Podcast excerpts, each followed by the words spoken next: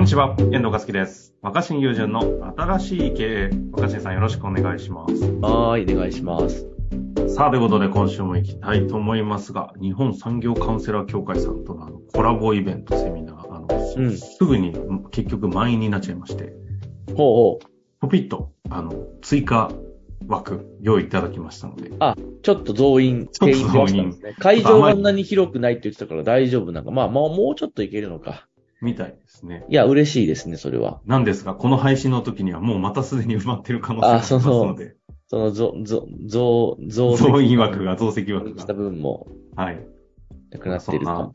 嬉しい悲鳴もありますので、はいまたね、なんか別でもいろいろ企画考えていきたいと思いますが、はい今日は質問いきましょう。そうですね、看護師の女性の方から、40代の看護師方ですね。はい、看護師の方です。ちょっと面白いキャリアを歩まれている方ですが、早速いきたいと思います。はい。えー若新さんこんにちは。いつも楽しく拝聴させていただいております。私は看護学校を卒業して20年以上看護師として働いてきました。うん。企業や自営業に憧れていたこともあって、数年前にキャンプ場と動物の触れ合い体験ができる施設を事業承継しました。え70代のオーナーが一人で経営できていた小さな規模です。うん。施設の運営は想像以上に大変で、気の休まる時間がない上に預金残高が減っていくという恐怖を体験いたしました。うん。えー現在は諸事情で経営できなくなり、現在はまた看護師として働いております。安定した収入に満足はしていますが、閉ざされた病院内での仕事にもと物足りなさを感じています。このような状況の私にアドバイスをいただきたくご相談させていただきました。よろしくお願いいたします。複雑な相談。つまり事業継承したんだけど、はいそれはうまくいかなかったから、いや、やめてるってこと？を今言ったです。ね。一旦今辞めて、また戻ってると、看護師に。うーん。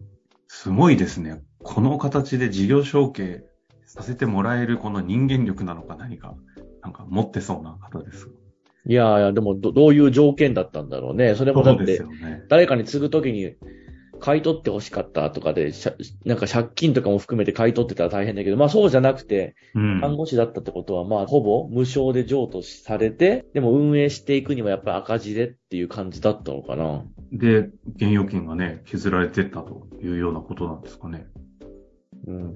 うんかね、まあ僕この前そういえばちょうど春に、その事業、事業継承を。これから注目ですよみたいな特番にちょうど出て、そうなんですか？そういえば、そういえばね、でもさ、はい、はい。勉強したんだけどさ、うんうんうん。いや、めちゃくちゃ後継者がいない会社っ。ていうかサービスあるんで、なんでキャンプ場だったんでしょうね。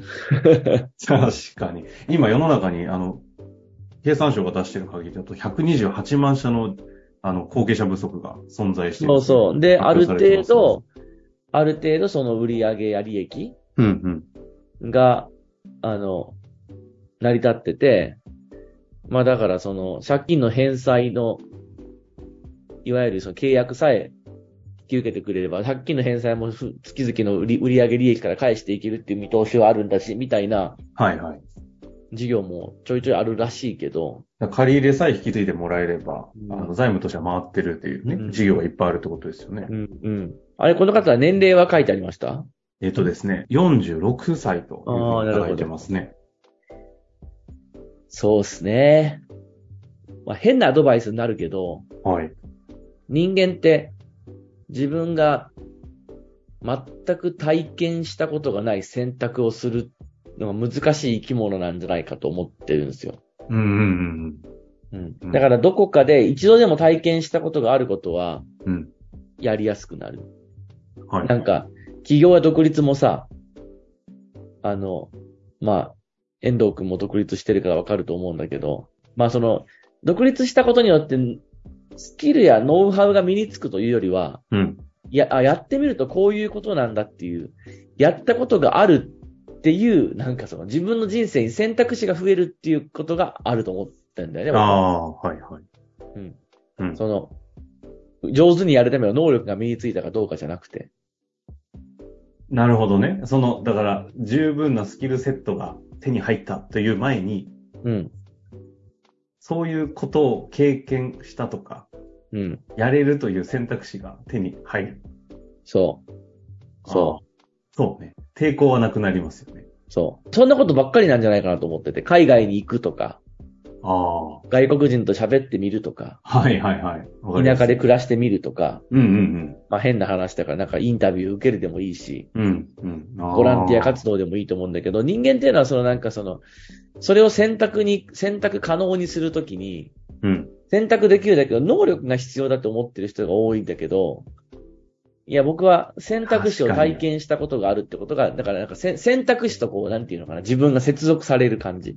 でほうほうほ一度事業承継で、そういうキャンプ場、まあうまくいかなかったのかもしれないけど、う。うん。引き継いでやってみた。で、なんか自分の預金が減っていく恐怖、不安とか体験してみたっていう選択をしたことがあるわけじゃないですか。確かにそうですね。、で、いや次はまあもっと上手に、うん。多分ここ、ここちゃんと見ておかないと、うんうんうんちゃんと見ておかないとダメなんだとか、雰囲気で当てずっぽうでそういうのを受け、引き継いでも、うまくいかないんだってことが分かったと思うんだよね。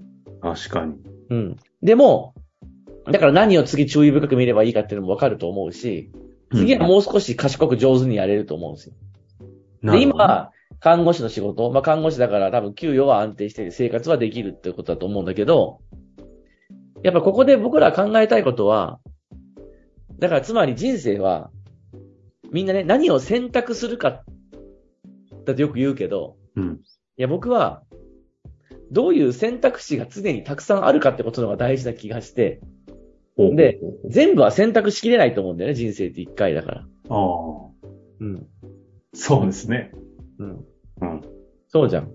そうですね。えこの話は例えばですけど、今からプロ野球選手を目指すとかなると選択も何も選びようのない選択みたいなのもありますけど、そういうような話ではなくて。でもまあ、まあ、プロ野球選手ってなるとでもさ、その、みんな、なんていうの、あの、セ、セパどっかのチームに入ってって考えがちだけど、だってい今、なんていう、地域リーグみたいなのいっぱいあるし、はいはいはい。も。ちろんそのお給料が何十万とはもらえないかもしれないけど、うんプロ野球選手になって町おこしみたいなこともやってるとこあるわけじゃない確かにね、独立リーグのいろんなのいっぱい出てます、まあまあまあ、で、うん。いや、その、それをやれるかどうかというよりは、うん。でもだからその今その野球選手は極端だけど、たと例えば仮に一回野球選手になってみた人は、うん、あ、食っていけないなとは分かってても、またそれを選べる可能性が出てきてるわけじゃん、次。ああ、なるほどなるほど。でそうやって経験したことがあり、うん。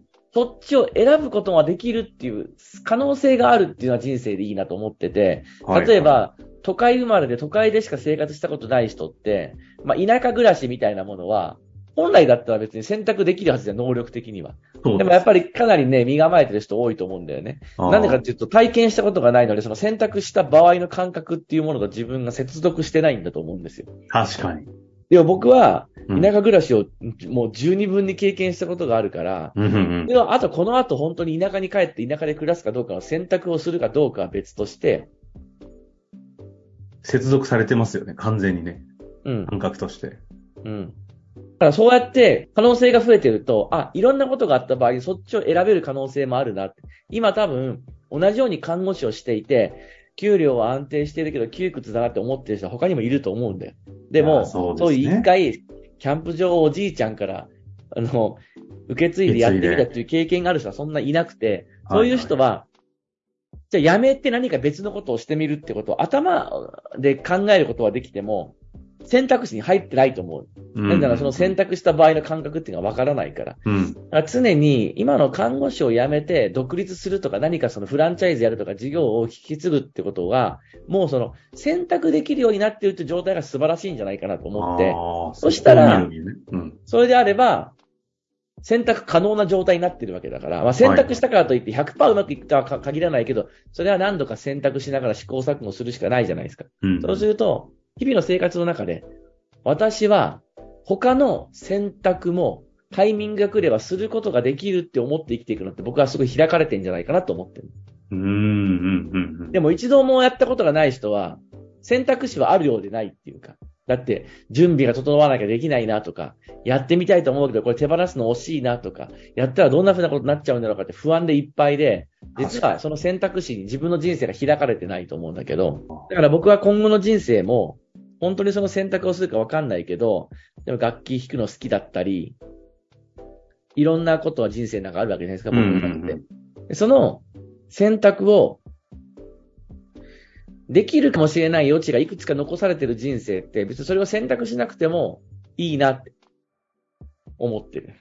ああ、なるほどね。選択の余地があるからこそ豊かじゃんという話というよりも、うん。その選択の余地があるものの上で選ばないでいいじゃん。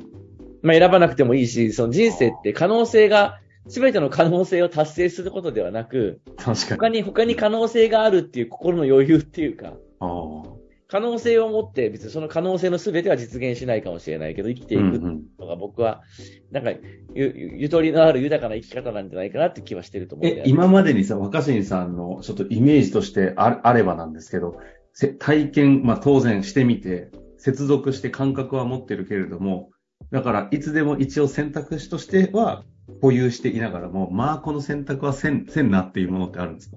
いや、まあわかんない。でも、でも完全に田舎に暮らすこととかまだわかんないし、ああと表に出て、自分がこう名前を売って顔を出して働くっていう仕事もいつまで続くとは限らないけど、そうじゃなくなったら今度はいろんなその本当に企画を裏でプロデュースするっていう仕事だけになっていく可能性だってあると思うし、はいはいはい。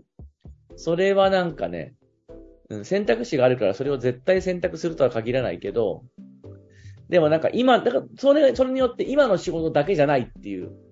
だからむしろ楽しめる。え多分その看護師も、うん絶対にもう看護師だけしかできないわけじゃないじゃん。だっていろんなこと学んで次のタイミングが来るわけだ。今すぐは他のいいものがないのかもしれないけど、そうすると自分はタイミングによっては看護師じゃない仕事をできる可能性もあるってことを知ってるわけでしょ。すでにね、されてますしね。うん。ただもちろんそれは、あの、一度もやったことがなくて、いつか人生タイミングが来ればやめてやるって独立するんだって思ってるのと、まあやったことがある上で、またやると決めればやれるって分かって、でもそうじゃない選択をしてるのは全然違うと。確かに、今の表現分かりやすいですね。うん全然違いますね。うん、だから、なんか、あの、本当にそれが人生の、あの、なんていうのかな、なりわいにできるのかどうかとか、本当にこう、人生で積み上がるのかどうかって分からなくても、まあ、チャンスがあったら広げておく、体験してみておく。うまくいかなかったとしても、なんていうのかな、まあ、自分が可能な範囲で手を出してみておくってことは僕は意味があることだと思ってて、あそれによって、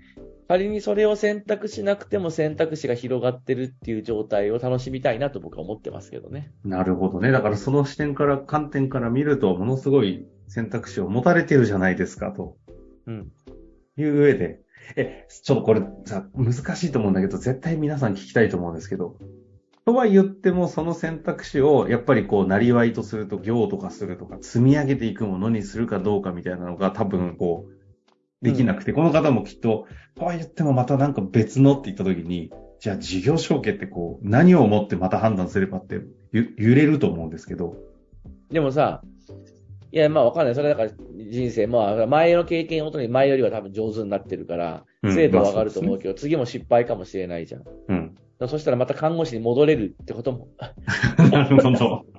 してるわけだから。そのサイクルまあだから相当試行錯誤が上手になってると言えるんじゃないですかね。ああ、なるほどね。確かに試行錯誤は相当なことになっているのは間違いないですよね。はい。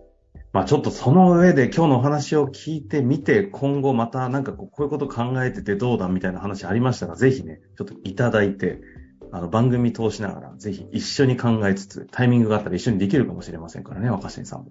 はい。まあ、ということで、ちょっと一つのヒントにしていただけたらなと思います。よろしくお願いします。ありがとうございました。本日の番組はいかがでしたか？番組では若新雄純への質問を受け付けております。番組説明欄の URL から質問フォームにご入力ください。たくさんのご質問をお待ちしております。